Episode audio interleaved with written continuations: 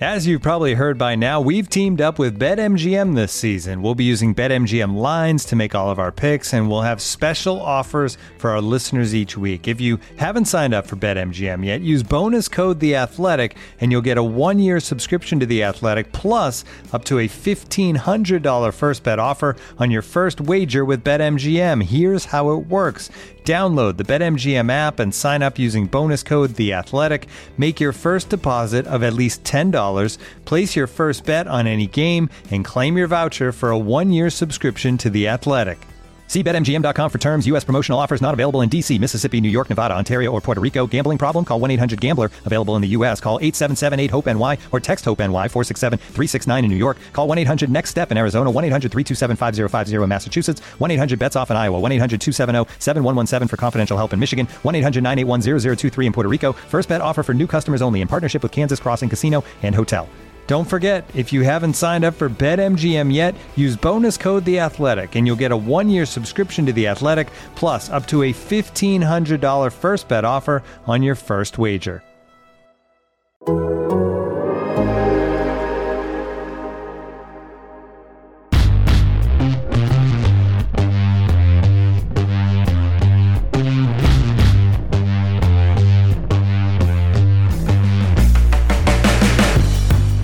Welcome back, One True Pod. Jason Kersey, how you doing? I'm good, Max. It's good to be back with you again. Episode two. Episode 2, 2.0. Here we go. We have a lot to talk about.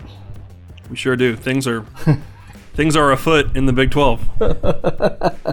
What a One- league. What a league we cover. One, one week at conference play, and uh, just sort of scrambles up all of our expectations, man. It's fun. Well, it was fun. It was uh, it was a lot of fun. I think when there's this parody and when people are uh, you know being upset and when there are exciting, incredible comebacks like Texas had, holy cow!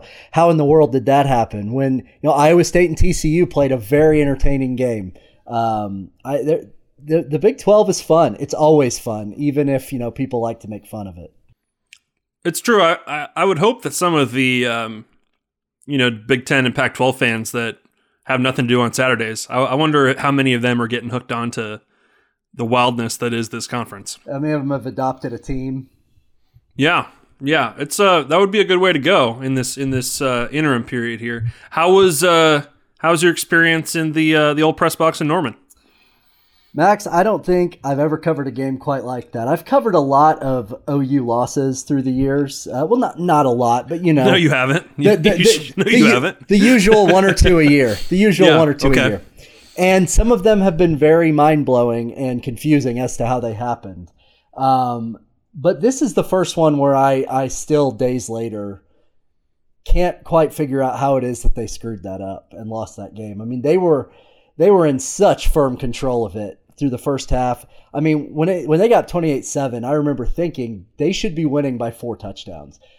All the penalties, all the turnovers, um, and then Kansas State found something, found a leak in the OU defense. I mean, Chris Klieman once again masterfully outcoached Lincoln Riley and Alex Grinch. So this is obviously where we have to start our podcast this week, and, and you know we got to sort of get into this topic that I'm sure um, you know is very very present in your life right now, Jason, and that is just how much should we you know overreact to this this loss by Oklahoma? How much does it throw the Sooners off their course for 2020? And uh, you know is this a, is this a one time deal or is this you know did you see some signs on Saturday of of issues to, to, to come here. I mean, where, where do you kind of start uh, with that? And I'm, you know, in, in obviously in talking with Oklahoma uh, coaches and players this week, just trying. I'm sure you're trying to gauge uh, their reaction to all this. You know, I think they were all in pretty good moods. I mean, even after the game, Lincoln Riley was in a really oddly good mood. And I take that to mean I think they know they're better than that. I mean, if they just clean up some of the penalties on the offensive line alone, they win that game. If they don't completely screw up uh, the punt uh, protection, they probably win that game. I mean, there were just so many moments. It's like they had to do so many things wrong to lose, and they did all those things. And um, so I think they're in decent spirits, and they know that historically they have come from losses many times. So most of the time, actually, the losses that they come back from are much later in the season. So I think the way they see it is they've got plenty of time to rise back up the polls if this is their one loss. The problem, though, is that a lot of those problems, you know, I don't know how fixable they are and how quickly they can be fixed because uh, the offensive line, which we all thought I think was going to be really good this year, has not been great. Um, the uh, Spen- Spencer Rattler is human. It, it, it turns out he's got human blood. He's a freshman. Um, Turns he's out he's, a, he's, and he's, he's a freshman. freshman. Yeah, and he's a freshman. Uh, they don't have, you know, in the past, uh, Kennedy Brooks and Trey Sermon would have taken this game over in the fourth quarter, and yeah. and they didn't have either one of them. They didn't have Trey Sermon, the closer. They didn't have Kennedy Brooks, the guy who doesn't fumble. Freshman running back fumbles in this game. So I mean, there are very, I, I, you know, you go look at it, box score, four point seven yards a carry from their running backs is just not really what you're used to seeing from the Riley offense. And it's like, is there a difference maker there? Do, do you have to wait till Rhamondre's back? I mean, you know, what do you do there? You yeah, I, yeah. I mean, that's exactly right. I mean, McGowan, I think, can be really good, but he's a freshman and he's going to make those kind of mistakes. TJ Pledger, I don't know if he's got it. If, if and Marcus Major mm-hmm. uh, was the other guy. He didn't even touch the ball in that game. Uh, so that tells you what they, you know, how, how much faith they have in him. So there's uh, real concerns with that running game. You know, it's funny. I guess when we talk about like the panic button with OU, like you're not really going to top, you know, what happened a couple years ago when you fire Mike Stoops after Red River, right? Like that's that's about the high bar in terms of uh, reacting to a loss. So none yeah, of that's going on this week. Yes, that part is true, but at least with that deal, you knew they had Kyler Murray and you knew that offense right. was going to be able to score a lot of points. They, I mean, they scored 45 points in that loss. They just for know, sure got 48 scored on them. I think there's much bigger concerns this time about the offense than there was back then. Really, it's it's interesting. I you know when Lincoln when he talks about you know Spencer Rattler was really good or fabulous for you know 85 to 90 percent of the game. I mean, I think that's probably a fair assessment in terms of what you saw. You saw how long it took him to actually throw a, a, a incompletion in that game. Um, but I think the the bottom line is, you know, you're they're held scoreless on their final five drives of that game, which you don't see very often. You know, three picks, one turnover on downs, one block punt. I mean, if you go if you go minus three on turnover margin, you can lose to a lot of teams in this conference. You know, that's hard to overcome regardless. Actually, Max, they were four four to zero on the turnover margin because they had the fumble and the three oh, interceptions, oh, right. and they had yeah. a blocked punt and they had a turnover on downs. So, I mean, my God, man. Well, and it's crazy because you know you go you go look through the the drive chart there, and like Oklahoma's defense played generally a pretty good first half. I mean, four three and outs on their first six drives. I mean, the thing that burns you is just a couple big busts in the second half, and you know I think that's a credit to obviously to Kansas State and Chris Klieman and the, the things that they do to challenge defenses, but. You know, once again, no turnovers, as has been talked about plenty when when that defense is struggling under Alex Grinch, and you know, only five TFLs. I don't know if they're getting the disruption they need, but you, you know, uh, Kansas State only ran 51 plays on on offense, Jason. I mean, you can't really be gassed on defense when you're playing 51. Yeah, I mean, that's the thing that's so weird about the game is they really did play well for most of it. I mean, they just they gave up the the 39 yard touchdown pass in the second quarter, which really should have been the first sign of trouble, and then uh, the 77 yarder, 78 yarder in the second or in the uh, third quarter, and then it was sort of off to the races. And then they had trouble stopping them at all after that. They've been pretty decent against the run, but the truth is, Kansas State didn't have to run the ball a ton because they were throwing it over their heads, which is crazy to say. We're talking about Kansas State. We're not talking. Yeah. We're talking about Skylar Thompson. I don't think anyone mistakes him for a you know an Oklahoma style quarterback who's going to throw for 300 yards. But you know what can you do? Hey, that's two years in a row though. Skylar Thompson just cold blooded against the Sooners, man. Yes, I mean he he's played his best football in some of their biggest games. You have to tip the cap to him. Um, I got I got two two stats for you here that I think you'll appreciate. One of them, um, ESPN FPI is now projecting Oklahoma for 6.4 wins and 3.8 losses. I think I'll be taking the over on that. What do you, what do you say? Uh, that seems like a little a little much. But you know what, Max? Their next uh what, 3 or 4 games are all losable. I mean, at Iowa State, Texas in the Cotton Bowl, um at TCU, and then at Texas Tech. All four of those are losable in some form That's an interesting stretch. Yeah, Yeah. I mean, so That's, I, I mean, that's that's pretty. I we're so we're. I mean, we'll we'll get to previewing that game a little bit more, but um, is that is that kind of how you see it right now? I mean, do you think this is a pretty I don't know vulnerable time right now for the Sooners in terms of you got to turn this around really really quickly here? It could be. I mean, it, it, it really, really could be. But but the the thing in their favor, Oklahoma hasn't lost back to back regular season games since 1999. They typically come out really well and play well after a loss. Uh, on the other hand, uh, as I keep flip flopping here, on the other hand, last year they lose to Kansas State. They come out and they're dominating Iowa State, and they almost blew it uh, in the second half Yeah. of that game. Yeah. And that was one week, I think it was one week after Kansas State last year. So um, I don't know what to make of this team. I, I just, I don't, all we have so far to go on is uh, a blowout win over a really bad FCS team and Mm-hmm. A really good two and a half quarters of football against Kansas State. That's what we have to go off of. Well, you stole my other stat on the the no back to back losses. Oh, let me tell you this though. 1999. How old is Lincoln Riley? He would have been, I think, a junior in high school. at Muleshoe 16 High years School. old. That is Yeah. correct. Yeah. Good good job. Good job. Yeah. 21 years, man. That's a pretty incredible run. 21 years without back-to-back regular season losses. And they haven't lost back-to-back conference games uh, since 98, you know. So, John, the last year of John Blake. last year of John Blake. So, if Iowa State were to pull this off this weekend, uh the be you know, relative to, to Oklahoma's dom- dominance in this conference, like that would be pretty incredible. if they were to lose this weekend, yeah, I mean, you would have to, we'd have to actually really grapple with the fact they may not make the Big 12 championship game, which I think is kind of crazy to think about because you almost pencil them in every year, it feels like.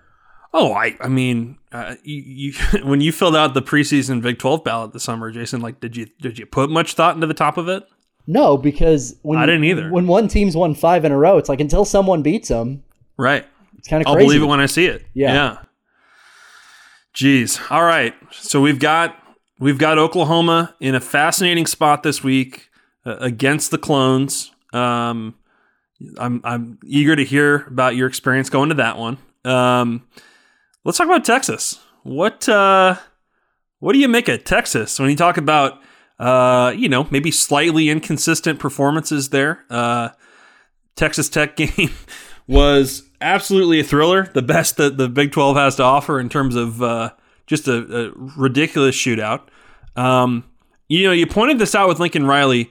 Tom Herman's been kind of in a good mood too. I think he's really actually proud of his team, and it got me thinking about, you know, back when we were doing the state of the programs this summer, I talked with him about you know what it would take for Texas to play to their potential this year, and you know, obviously the grasp of the new systems with the coordinators is really important. But the thing he brought up is, you know, there kind of needs to be a belief and a swagger. Um, you know, if you're going to be a championship team, and, and they they you know they haven't really had that. Like you have to get it from you know winning close games. You kind of have to manufacture that, and you have to do that on a consistent basis. And you know, in the past, we've seen you know that kind of doubt creep in for Texas that you know they can definitely spiral when things get bad. So. I wonder if he kind of looks at that one and says, "Hey, this is the kind of you know the confidence and belief kind of boosting game uh, that they needed." But I would say that's probably the optimistic interpretation, and and the other side of that would be, "Oh boy, that defense." Hey, you know what? You when you said he's proud of his team, he should be proud of his team. That was a badass comeback. That really was. was. I mean, that was awesome. I mean, 15 points in three minutes. That's that's very hard to do. I was leaving the OU press box right around the time that Texas Tech rushed for that long touchdown that put them up. I think put them up 15, right? They're Mm-hmm. they're with about three minutes left, and I was like, "Oh my God, Texas and Oklahoma are going to lose on the same day. Unbelievable!" and and uh, and then I was listening to local radio on the way home, and I get home in time to see. Wait, they're in overtime, so I missed the I missed the onside kick. I missed all of it. Oh, I mean, there there's another just like classically beautiful onside kick there too in that game uh, by by Dicker. I mean, that's that's what if they don't make that, it's over. I think. Um, but yeah, I mean that's that's that's definitely been one of the takeaways on this one. Is just like you know you talk to all these Texas players and they're just awed by you know by their quarterback by by Sam Ehlinger. You had heard one of them this week comparing him to Tom Brady. I mean, I think they're they have that belief that uh, you know you can be down two scores uh, with three minutes and have have a lot of faith that that dude's going to get the job done. And uh, you know, may, they probably need those kind of games. But man, that is you know their DC Chris Ash said uh, this week that uh, he didn't even count up how many missed tackles they had in that game. It was it was way too many. Um, and that's that's one thing you're curious to see with them is how long it took them to get get right defensively. You had what just a bizarre game though, man. I mean, you just yeah. all the special teams um, you know, extreme plays that happened in that game. Um, you know, to score that many points without a ton of total yards on either side of it. Um, I don't know. I guess do you, do you chalk that up to being kind of an outlier, or do you think Texas is going to be kind of a, a, cardiac team this year?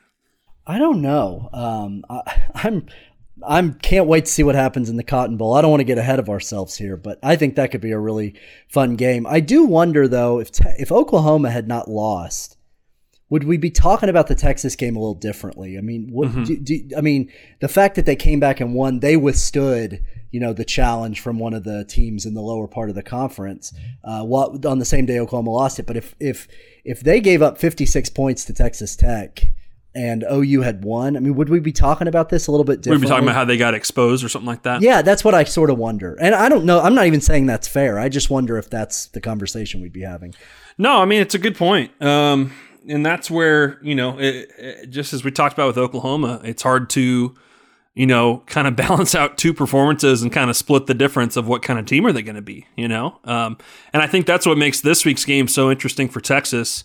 Um, you know, they've got TCU, and we all know Gary Patterson's you know six and two against Texas since they joined the Big Twelve. They've won five of the last six. Um, I looked it up. You know, they've held Texas to just under 17 points per game since 2012 offensively. Um, That's wild. The the frogs always get up for that game. Gary Patterson always has a great plan for that game. Um, Texas probably should have won in Fort Worth last year. Had kind of some fluky interceptions, and, and TCU took advantage. But um, this is this is a huge test. I mean, and, and it was in 2018 too, in terms of figuring out if Texas was legit. Was their home win over TCU and the way they pulled away in that one? Um, do you, do you think, based on the stuff you saw against Texas Tech, do you do you look at this one and just say, yeah, Texas is probably on upset alert like usual here? I think you have to, especially given the recent history that you just described. I mean, it's kind of uh, again one of those things that Texas needs to beat them and and uh, kind of prove that they they belong uh, in, in, that upper part of the Big Twelve. I I will say this though, man. I, I think TCU is pretty good. I know they lost, but I, I watched that game and I'm kind of impressed with TCU for, for that being their first game. And, and, you know, maybe if Max Duggan plays the whole game, they win. I, you know, I think Iowa State and TCU are both still pretty good teams. But, uh, so yeah, I think Texas should be on upset alert. Yeah, I think I think that's I think you're right about TCU. Um, it's been interesting this week to hear them say that uh, you know Max Duggan's heart condition is is quote unquote solved. That everything is is good on that. Um, I, they they felt like he was still playing catch up so much that you couldn't start him in that game against Iowa State. But I think you know once he did come in, certainly I think that gives everybody more confidence when he when he's the guy there. And so um, you know it's an it's a it's an interesting test for them.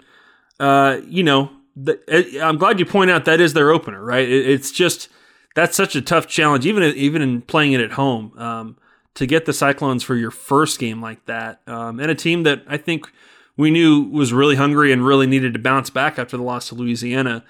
Uh, hard for me to get a good read on TCU, but I think the potential's there for sure uh, for for kind of a classic Gary Patterson game this week. Yeah, uh, absolutely. Um, the game is in Austin, although I don't know, man. Do, does home field even really matter as much anymore this year? I, I, I can't decide whether how much stock I should put into that. Uh, yeah, with the, with the crowds yeah. being smaller, I, I I don't know. I I'm with you. I think it's maybe like the inconvenience of having to travel is maybe the thing that that that is the disadvantage. Just you know, with with all the you know restrictions and and and every you know all the procedures you have to follow. You know, maybe that's maybe it's just not very fun to go on the road this year, and and and that's the advantage for the home team there. But you're right in terms of the crowd and and the game day atmosphere, um, just very really really different. Yeah, I mean it, it totally is. It fe- it feels different. Uh, you know, in the games that I've covered so far, it feels Uh, it feels a little bit different, but uh, but then you know at the same time, once the game starts, it mostly feels different. I feel like in the pregame and in the walk to the stadium, but the actual game, you sort of forget about it. I feel like when you're there, and and Lincoln Riley has said, and I, I don't know if other coaches would agree that they can they've gotten very good at drowning the crowd out anyway. So I, I don't know. I don't know how much it matters. I just thought it was interesting. Looking for an assist with your credit card, but can't get a hold of anyone? Luckily, with 24 7 US based live customer service from Discover, everyone has the option to talk to a real person anytime, day or night. Yep, you heard that right. You can talk to a real human in customer service at any time. Sounds like a real game changer if you ask us. Make the right call and get the service you deserve with Discover. Limitations apply. See terms at discover.com/slash credit card. Victorinox, the makers of the original Swiss Army knife, have been a reliable companion for life's everyday challenges, mastering functionality, innovation, iconic design, and uncompromising quality with its products. The Victorinox Swiss Army knife provides you with all the things you don't think about until you need it tweezers, a screwdriver, and even a corkscrew. With the Victorinox Swiss Army knife, you can be prepared to master everyday life. You can find Victorinox Swiss Army knives at Dick's Sporting Goods. It's hard. It's hard to watch it on TV too with the fake sound, right? Like it's hard to Yes. get a good sense of what the real atmosphere is. Yeah, and then the cardboard people, which is just I mean, I I get it, but it's also very weird to me. Yeah, I mean, shout out to the Broncos for their South Park cutouts. I thought that was awesome. awesome innovation in that space. I think that's you want to see way more of that. Uh, but yeah, that's that's a weird deal. I did mean to ask you. I want to come back to the the game you covered this weekend. Just what did you think of what what were your impressions from getting to watch Kansas State live? I think obviously there was some skepticism about where they were at after the Arkansas State game. Uh, again, a really hungry team that had two weeks to get healthy and, and, and get better. They were still missing a lot though um, in that game, especially in the secondary. I was blown away by that. What what was it like for you to once again kind of see, you know, what a Chris Klieman team can look like when they're really clicking? I, I feel like my takeaway is that I mean, and I said this on the pod to, to give myself a shout out to last week. I thought 28 points was a crazy point spread. Crazy. And the reason, We called that. yeah, was because was because uh, if you aren't ready to play Kansas State, whether Bill Snyder's the coach or whether Chris Klieman's the coach, I don't know if there's something in the water in Manhattan. They will kick your ass if you're not Yeah. ready to play. And OU in the second half wasn't ready to play. And so that's the thing that sort of is my takeaway is now two years in a row, I've watched Kansas State play against Oklahoma the way I've watched Kansas State play against Oklahoma since I've been following college football, which is a lot of times those are tough games for OU because Kansas State is not afraid of anybody. And Yep. my second takeaway is Deuce Vaughn is awesome. he is so much fun. He, I think he'll quickly become a favorite of this podcast and, and hopefully the listeners. I, I mean, that dude is uh, is really special. You saw you saw glimpses of it against Arkansas State, but the way that he can, you know, as a running back, the way he can sneak behind blockers and and and find a find a hole and cut and go is really special. But then you saw Jason in that game when they go put him in the slot and just give him some some quick little route, uh, almost like a Texas route there. Um, those DBs don't know how to how to handle it. No, they don't. He reminded me, and maybe for the Kansas State listeners here, I really hope this doesn't. This isn't like seen as a lazy comparison. But the first thing I thought of is Darren Sproles. That's Like, a lazy comparison. You can do better than that. But that's what I thought of, man. it's like a little, a little back in a Kansas State uniform, killing OU on the ground and through the air. I mean, it. it, it I'm sorry if It that's does. lazy. It does. I genuinely apologize. I get that. We we. I don't know that we can find. The problem is I don't know if we can find a better comp than than Darren Sproles. We'll we'll try. We've got a few years to figure it out, but that's going to happen right away. He's so fun to watch. Five five, really really fast. Uh, really talented guy out of Cedar Park, Texas. That I think the you know it, it makes sense he ends up in a Big Twelve offense, but you would think more of these schools in the Big Twelve would have coveted a guy like that. Um, you know, certainly TCU's had those kind of guys like Turpin too, but I mean, really fun to watch. And you know, the thing about K State, you mentioned it about how they they can just kick your ass when you when you catch them the wrong way. Um, I, what I like about Klieman's teams, and, and probably this comes from their staff's experience of winning championships, and you know, this is like Chris Klieman like wasn't going crazy after that game. Like he's won a bunch of national titles. Like this was his. It was all very like calm and matter of fact how he explained how they pulled it off because this dude's been on the biggest stage a lot and he's won a lot. But I think what's cool about those teams is it. You you've seen a, a bunch of times, Jason, where Oklahoma can be playing poorly and can give other teams like a lot of chances. K State's one of those teams that if you give it to them, they're they're going to take advantage. They're going to capitalize. And it's there's a lot of times when you've you know last couple years we've seen Oklahoma not play their best game, play a close game, but that other team, you know, they miss the two point conversion or they they just can't they can't get that they take take that next step of uh, capitalizing off turnovers or, or, or their chances and, and pulling away. And K State can definitely do that. That's a really great point because that that's what happened last year in the two games in Norman that OU uh, managed to hold on. TCU and Iowa State. I mean, there were things like a missed two point conversion. There was a failed fourth down in the TCU game, fourth and one. I mean, there's a lot of those sorts of moments that, that just didn't go their way. And to be to be honest, in the Iowa State game, OU fans may not want to hear this, but in the Iowa State game, Parnell Motley committed pass interference on that two point play, and it's not even really close. Yeah. So so and things Purdy just, missed the open guy on that too. It's, that yeah. too. That too. So I mean, those things sort of fell their way, but in this game, everything fell Kansas State's way, and good for them, man. Kansas State, Kansas State's just fun. I think they're just a fun program. I'm glad I get to watch them play every year because you kind of never know what to expect. And you have to give credit to Gene Taylor. I remember when when that hire was leaked out about an hour before it was official. I I, I remember, and I'm sure a lot of folks remember. There were a lot of pissed off tweets that night of people saying Gene Taylor's just hiring his guy from North Dakota State. You know, why didn't we get um, you know, there's a few different coaches that they wanted. Definitely Seth Littrell was was kind of at the top of that list in terms of what the fans thought they should hire. And I remember there was a ton of skepticism right away about that hire. But um, you know, it's what a great in, instant fit he's been for that program. They he's been able to take what they have and and win with them um, and and really you know kind of continue the culture that's been there and not have to rip it all down, which I think is is a huge help for any new coach. But um, man, that guy's that guy. As I like to say, that guy has rings for a reason. Man, he's he's he and his coaches are really really good. Yeah, they, they, they really are, and and and then I also just think it's worth mentioning too. I mean, to be able to get your team up for that game, you know, after they've lost to, to Arkansas State in the opener, they're missing all those guys. They don't know if they're even going to be able to play until Friday, until the day before the game. Yeah, and they get up and come down and pull off that comeback in Norman. That is incredibly impressive. I mean, that they, they deserve a ton of credit for that.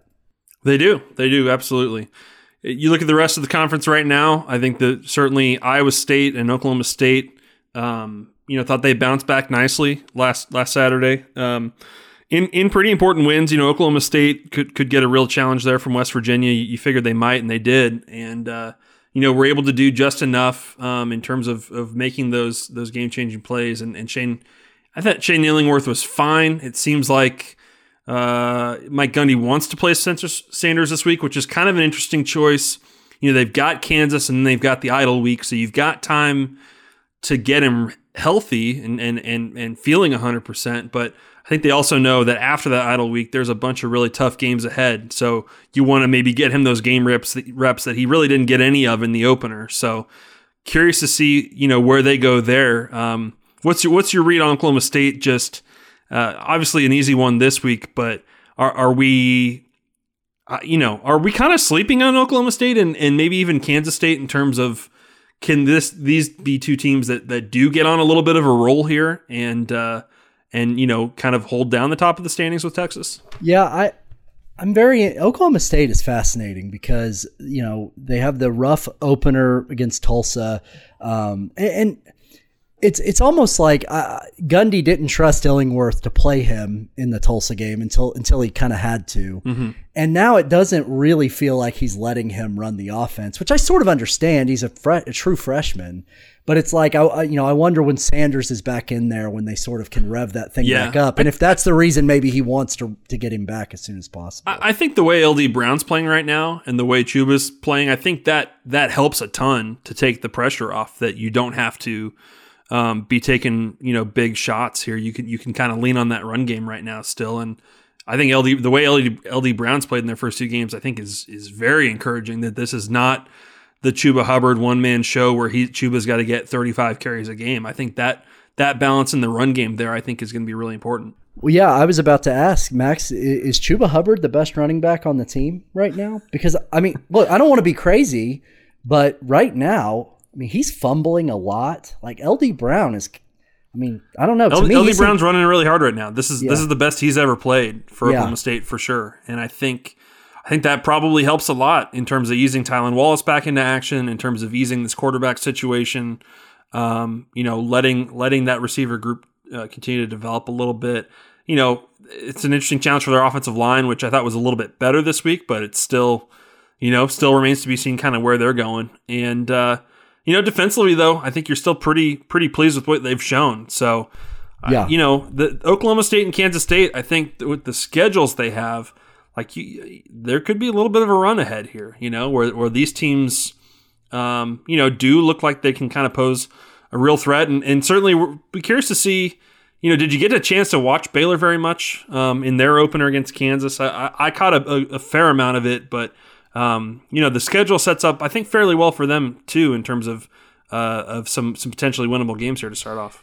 Yeah, I, I didn't get to see much of the of the of the Baylor uh, Kansas game, but I mean I was a little bit high on them, and you know before the season, and I mean I I think they're an interesting team. I, I the whole league is interesting, man. It's just like we said earlier. I I, I just really with with the exception of Kansas, I think it's it's interesting from top to bottom because West mean- Virginia is it, West Virginia is getting better. I think. Yeah. I think you can see them getting better in real time, and so anyway. Sorry. Yeah, no, it's funny. I when I went to to Kansas in in uh, February, right before everything shut down, to do the state of the program, we talked about you know talked with Les Miles and people there about their quarterback situation, and not one person mentioned Jan- Jalon Daniels to me. So, Oh, um, little little surprising to see the true freshman get the start against Baylor.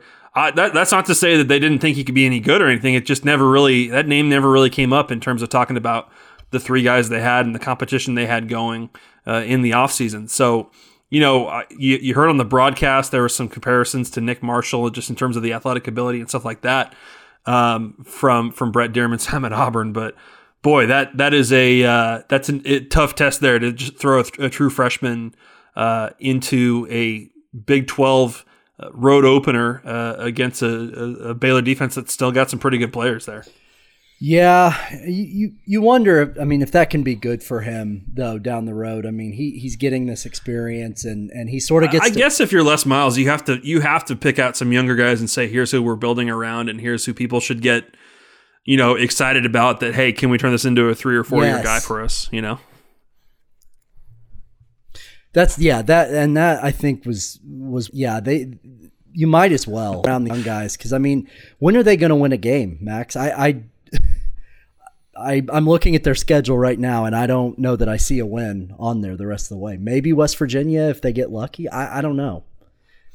Yeah, they you know they have the toughest schedule in the Big Twelve because they don't get to play against Kansas, and you know, I, That's a good one. That took me a second actually, but I was like, yeah, oh yeah, okay. but that and you know, and that's why the Coastal game was so important because you want to try and get one of those in non-conference play and, and get a little bit of momentum going and, and build some confidence, and that.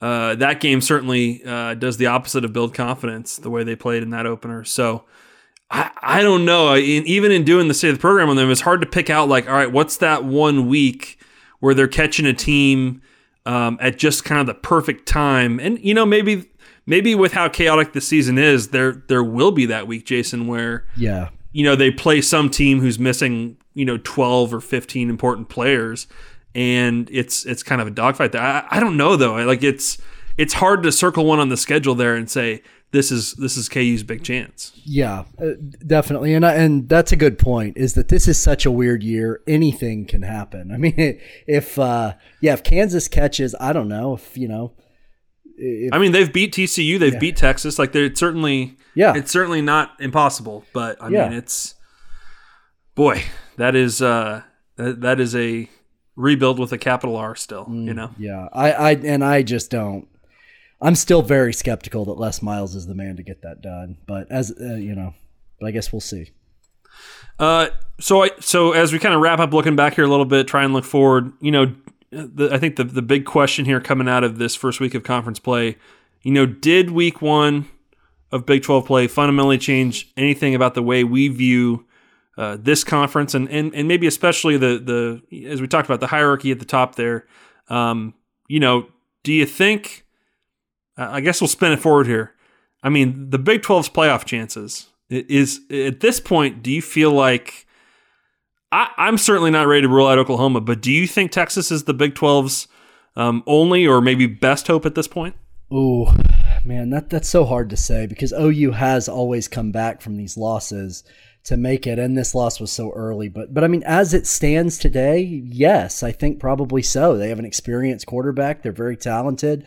Uh, they've proven an ability to win on the road when it's you know when they've when they're in incredibly difficult uh, circumstances. I mean this maybe this is finally Texas's year. I don't know. Um, but but right now, as it stands today, I think they are. But I, I still think Oklahoma State, if they get on a roll, if Sanders comes back, if Chuba stops fumbling the ball, and you know, I, I still think that Oklahoma State could could potentially make a run because so much of this too depends on what happens in the Big Ten and the Pac 12 because they're not playing yet. They're not going to play for another month.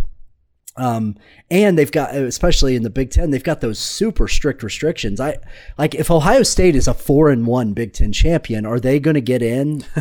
you know, like that's where yeah. that's where this stuff is so complicated. Well, and we saw the you know the news kind of came out today that that Larry Scott, the Pac-12 commissioner, you know, went and asked the playoff folks, "Hey, what, what do you think? Can we try and do an 18 playoff this year?" And he was pretty pretty easily rejected on that one. I uh, I've I've always thought that that Larry Scott should be focusing a lot more of his efforts on getting that changed. I think that would solve some of the perception problems in the Pac-12. And and I think I imagine. I mean, do you agree that you you wish it was an 18 playoff this year, Jason? Um, yeah. Well, I've I've always wanted it to be an 18 playoff, but uh, at the same time, I you know I don't know why not this year. You're letting you're letting teams with three wins into bowl games. I mean, right? Why not? We're tossing all the other rules out, right? But at this point, but I still feel like you expand it to eight. There's still, in my mind, only a very small handful, two or three teams that I think can actually win it. You know, so it's like, are we just going to subject ourselves to more playoff blowouts if we expand you're, it? You're talking about Alabama, Clemson, and UCF, right? Yes, Absolutely. Yeah. Uh, yes, you you okay. nailed it. But you, you know what I mean? Like, there's just not that many teams I think that that are legitimately talented enough to win that. And if you expand it to eight, is there just going to be more blowout playoff losses, which everybody is tired of anyway? I mean, that's yeah. I think especially in a weird year like this. So, but but but you know well, what? What the hell? Yes, I'll say yes. After all of that, I'll uh, say yes. Thank you, thank you. That's what I wanted to hear. You know, I think like I, you're right to point to the Pac-12 and the Big Ten and say, well, what, how do they factor into the playoff deal? I think even a game this week like Georgia Auburn um, is is probably if you're like if you're the Big 12, you probably need to be watching these games carefully too because you know I definitely think Georgia will come out of this as a team that that could have one or two losses, um, and and even if even if that means they're in the, the SEC title game. Um, and that's that's no sure thing with the way Florida has looked uh, in their first game too against Ole Miss. But um, you know, I think you're talking about. I think it's important that the SEC runner-up not be a one-loss team. Or, you know, a, a, really, really good team that's that's sort of automatically tossed into the playoff there. So, I think it's like how much do you overreact to Oklahoma's one loss? It kind of just depends on. I sort of assume that a lot of teams are going to come out of this um, you know, how to, how to put this. I don't think we're going to have very many undefeated teams this year. Do you? Like, no. I mean, I, I, can't, I can't imagine. It's hard to see Clemson losing a game just with the way their league is. Obviously, Notre Dame can test them, and they might play Notre Dame twice. But, um, you know, I, it, I kind of think that, like, from Oklahoma's standpoint, I could sort of see the argument that this one loss is kind of the freebie uh, in terms of the playoff chances. They've gotten in before, obviously, with one loss, but you don't you Boy. don't you don't think that Miami can challenge Clemson this year? You're not oh, a believer? I shouldn't I should not leave out the Canes. Yeah. I mean they're they've looked really, really good. They really have. Um, it's uh, it's fun to see D'Eriq King playing again and playing at a really high level. It's fun to and, see uh, Miami uh, good. I just I like when yeah. Miami is good. It feels right when Miami's good. I do have to say in your uh, in your wrap up, your Saturday wrap up, you mentioned the worst reverse that play from that game Uh, that that is one of the worst plays I've ever seen. But another one of the worst plays I've ever seen happened in the Big Twelve, and I have to mention it. Brock Purdy's fumble slash Oh, interception is one of the worst things I've ever seen. What Oh. what was that? And how does a guy who's played as much as he has do something like that? You know, Yeah, the the backwards interception is a hard thing to pull off in general. You know, um, that was that was wild. Um, that was that is as much of a freebie uh, for a, a DB getting a pick six as you'll ever see. and it, Um, it's not even a pick six; it's a fumble return. Right? It, it counts as a fumble. how did I leave that out of takeaways? That's pretty shameful of me. Um, Well, I That just was- I that just was wild. I just watched that game. I finished watching that game today, and I, I saw it, and I hadn't really. you had to scream when you saw that. I was like, Yeah. "What did I?" I had to rewind it and watch it a couple more times. Like that is that's like Brandon Weeden. You remember Brandon Weeden when he was at the Cleveland Browns had a really Mm-hmm. horrific interception like that. Like just he like tried to flip it, like option pitch it forward. It was like as he was going Oh, out of bounds. Yeah, Yeah. I mean that's what it reminded me of. Like just one of the worst plays I've ever seen. I don't know what Brock Purdy was thinking. That's a that's a that was an unlucky one for sure on, on Brock Purdy's part, but in, in an otherwise good game for him, and and what a what a great test for him this week in terms of uh, kind of a legacy game for him once again. Um, he's already already beat a bunch of really good teams, so that's going to be fun. Let's let's get into this weekend ahead here. Um, first off, I mean, you ready to make some picks? You feeling good? You feeling confident? Did we even go back and count last week's picks? We probably should have. Yeah, we should Probably a thing we should do. we should have done that. We need to keep track of it. Let's pause and do that real quick. And we're back after a lot of tabulating and debate. You know, Jason, turns out we kind of picked games straight up and we kind of picked them against the spread last week, but we kind of didn't totally do do one or the other. Good job by us. Yeah, we really didn't think any of this through before we decided to start keeping track, you know, a few minutes ago. So, uh, yeah, this is a new podcast. We're allowed All right. to make it up as we go along. Right. Well, according to the standards, which again I'm making up right now, I went four and one last week, and you went two and three last week. Uh, yeah. We are going to pick games against the spread now. Um, that's that's what we're planning to do going forward, and we sort of kind of did that last week. So Yeah, but since I did bad, can we actually just do them straight up? Because I think I did better straight up. I'm just kidding. Obviously, I'm kidding. I don't- I like. I prefer to pick against. do we need to pause again to talk this out? I don't. do you No, want to take this off air? Do we want to go into arbitration on this? Yeah, yeah. Let's do it. Let's do it. No, I, I think we should stick to against. Uh, obviously, against the spread because that's a lot more fun. Okay. So let's let's do it. Let's do it. All right. Start us off here. Week five. I guess it's technically week five. TCU at Texas. Texas, uh, 12 point favorite at home against Gary Patterson, who has uh, very consistently had their number. Jason, what are you thinking? Give me TCU plus 12 and give me TCU straight up. TCU wins the game. I'm calling it. Yes. Please elaborate. I think that T I think TCU is better uh, than a lot of people think. I, th- I I think that now that Duggan is back and looked really good, especially he looked so good given that Gary Patterson said after the game, I, I you know repeatedly said, if you guys knew all he went through, if you knew all he went through, well, God, if I mean for him to come and play the way he played and almost bring them back, I think they're I think they're going to be good. And uh, yeah, I'm I'm going to go with TC. I'm gonna I'm gonna pick the upset. Okay. Wow. Are we? Are, but but are we keeping track of the straight up in addition to the against the spread or Why no? are you trying to that make this more complicated? I'm. I know. I'm sorry. I'm sorry. I, Let's I not. love the no. boldness, though. If you want to say you- what you're thinking straight up, then I, I'm not going to stop you. Let's I think say what we're thinking, but we don't have to keep track of that. We'll keep track of against the spread. Okay. All right. That's what we're gonna do. this is all extremely clear to our listeners. Okay, I'm going to say Texas finds a way to win. I I think I, w- I like TCU plus 12. Okay. That's where I'm at. Yeah. I think. I think we agree. I think Texas put enough on tape though uh, last week that TCU is probably feeling like they've got a good plan. Like they're they're going to be able to hit some things against Texas uh, and take advantage of the fact that uh, you know that this is still a team that's a little bit of a work in progress, uh, a little bit unpredictable as they work through having you know two new coordinators and, and are still kind of trying to get that stuff down. You know, Mm-hmm. Yep. Uh, absolutely. So. I yeah. So I, I like TCU. Uh, like I think we both do. Uh, Baylor and West Virginia. What uh What do you think about Baylor and West Okay. Virginia? We got Baylor minus three on the road in Morgantown. Um, Um, I I'm inclined to pick Baylor, and it's hard to like feel strongly about where they're at. I thought you certainly saw the running back duo um, of of Ebner and Lovett looked really really good in that game. I think those guys are really underrated. Um, and and I think we'll start to kind of figure that out over league play that they've they've got a pretty good rushing attack to build around. Um, I, I like Baylor to win this game, but wouldn't really and, and to cover, but I really wouldn't be shocked if it went the other way. Yeah, that's what I was going to say. I mean, I, again, like like I said earlier, I think West Virginia is is getting better, and, and I think we're getting better right before our eyes. And um, I, I, don't know that they're ready to win this game because I, I do think Baylor is, is pretty pretty good, but uh, so I, will take Baylor, but I'm with you. I, I don't think that I'd be terribly surprised if West Virginia found a way to win at home. Yeah, I, I also don't think that this will be a replay of the all time great Baylor West Virginia game um, that I keep seeing highlights of this week on Twitter. Of uh, you remember the 2012 game, right? Oh yeah, oh yeah. West Virginia Incredible. had games like that that year. I covered oh. one of them. Oklahoma, West Virginia that year was crazy. Tavon, like, baby.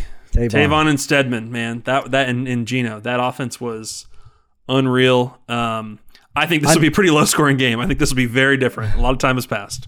After uh, that, I was I I was uh, sorry. I have to say I was so in love with Tavon Austin after that game. I made a bet with my friend that he would be a Pro Bowler within five years, and um, I was very wrong. Uh, I mean, this we could really get off track here talking about the career of Tavon Austin. I, am with you. That's the that's the guy that you watch him and it's like it's so frustrating that he just never went to the right place. You know? Yeah, exactly. Like, why isn't he playing for like the Chiefs? Oh man, he would be great there. God, of course, they would know how to. They would know what to do with him. It's it's frustrating. I kind of thought the Cowboys would though. Anyway, okay, we need to move on. Yeah. All right. Nothing but love and respect for Tavon Austin. Okay, Oklahoma State on the road uh, against the Kansas Jayhawks. Cowboys are a three touchdown favorite on the road. What do you got? You know, I'm to pick Kansas State plus or Kansas plus 21 only because sometimes there's just these weird games. Oklahoma State's offense hasn't been great. Uh, if Sanders doesn't play, then maybe they. I I, I do not think they're in any danger of losing, but I could see Kansas covering here. So I guess I'll be bold and, and pick that since I've had that long wind up. Oh I guess i I guess I've talked myself into it. Kansas plus 21. Okay, I think Oklahoma State covers the 21 in the first half. Let's move on to the next game. Uh, Texas Tech. That's no fun.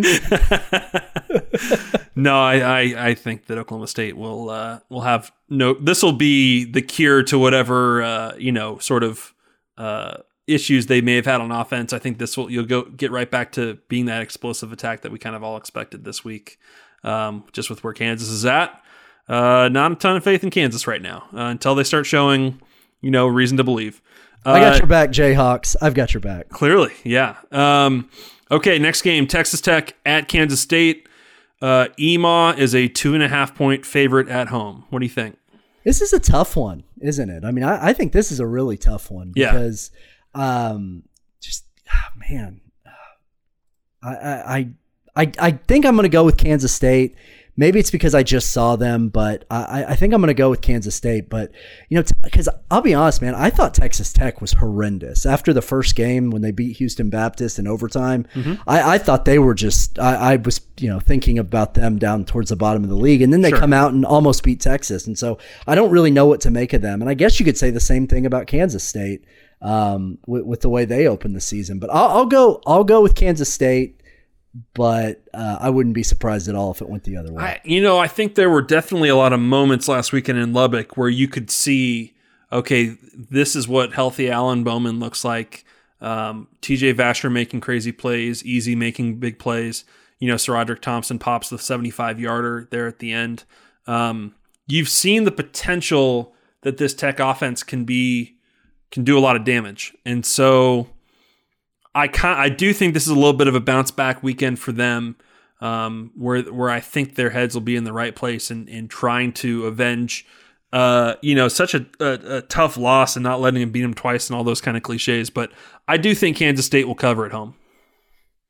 Yeah, um, I, I I agree. And and um, Oklahoma, Iowa State, man, this is a really this is a really interesting one too because Sooners are a seven point favorite.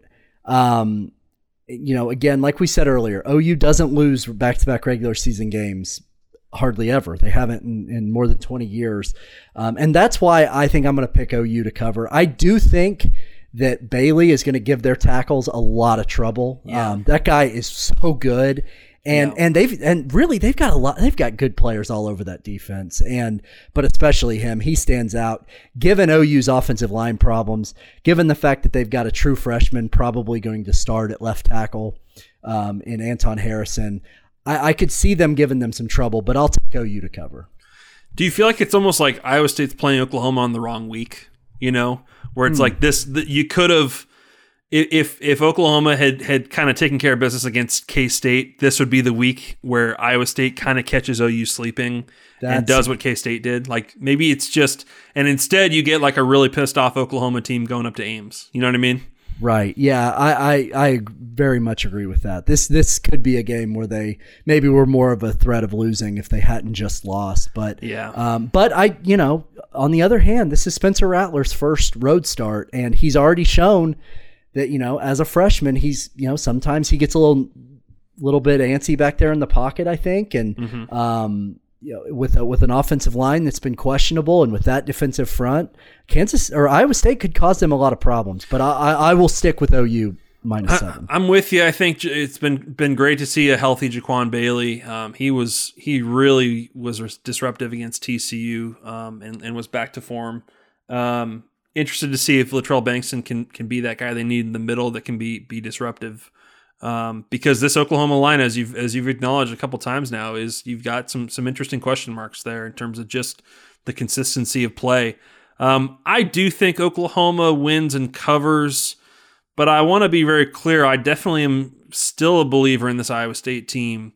I think you know that's it's it's a primetime game there in Ames. You know that that grass is going to slow everybody down a little bit. Uh, Iowa State's wearing the all blacks. Like they're this. The, I think that atmosphere, even though it's certainly not the same as 2019 or any other year, I think it's still going to be an interesting challenge for Spencer Rattler um, and this Sooner team, and and certainly. I don't know. Like I said, I just think, I just sort of think now Oklahoma is aware of of the weaknesses. They've had a week to to address them, um, and and I'm, I think Lincoln's the right like going to apply the right kind of pressure this week on his team, and so I think we get a pretty strong performance from Oklahoma. But certainly, some very good teams have gone up to Ames and uh, and found a way to lose. So I I hope that that one does kind of live up to the billing that it is you know, a real a real four quarter slugfest. I couldn't agree with you more. I hope it's a great game too because I will. Uh, I'll be there in my first ro- my first road game of the year, so I'm I'm very much looking forward You, to that. you driving that? I assume. I am. How far is Uh, that? About eight hours. It's, but it's straight up I thirty five. It's really not that bad of a drive. Are you are you coming through Nebraska? No, you go to Kansas City and then through Missouri. I so I guess you don't go all the way up I thirty five, but you know, Hmm. to Kansas City, you're on I thirty five. That's uh. That's Could you go? Could It's- you go it- through Omaha? You could, you, could you yes yes you could you could you could come over to my house and we could we could uh we could do that. But I've I've no. never been to the state of Nebraska. One of my states I've never You've been never to. been to the state of Nebraska? Never been to the state of Not ever. Nebraska. Never. I'll, I'll tell you something. Uh, I've done the drive. Um, certainly, I've done the drive from Austin to Nebraska a bunch. You, that's a very boring part of the country to drive through. I've, I've done the drive from Lincoln Ames. That's a very boring part of the country to drive through. So I'd load up on the podcasts, um, including our own. Obviously, please subscribe, Jason, to our own podcast and listen to it um, as a devoted listener and, and take some notes on how we can improve. Um, but I would load up on the podcast or or, or phone a friend because it's going to be a, a very quiet drive. Yeah, I'm, I mean it's a drive I've made before, so I, I've I've done this before. Looking forward to Fong's Pizza in Des Moines on Friday night. So There you go. There you go. Well, what else we got to hit? Is that it? I think we're good, man. We did it. I think we did it again. We somehow managed to make it through two of these. They haven't canceled us yet. Not yet. We didn't get as many Sunny references in this time, did we? I'd written in the notes we were going to make a joke about like you know, the Sooners get analyzed. Like, let's really unzip them. I think we did that a little bit. We did, but we didn't explicitly say it. We got to be better about that with our Yeah. Sunny references. I know. We didn't build a drop into this one either. We can do better. All right, man. For Jason Kersey, I'm Max Olson. Thank you for listening today. Please subscribe to our show, One True Pod, on Apple or Spotify or wherever you get your podcasts. Please leave us a review and a good rating. And, and you can find all of our stories on The Athletic. If you're not a subscriber to The Athletic, you can sign up now for $1 a month by going to theathletic.com slash one true pod. You don't just get the best college football coverage around, you get all of our sports coverage with that deal. So be sure to take advantage, and we'll see you next week.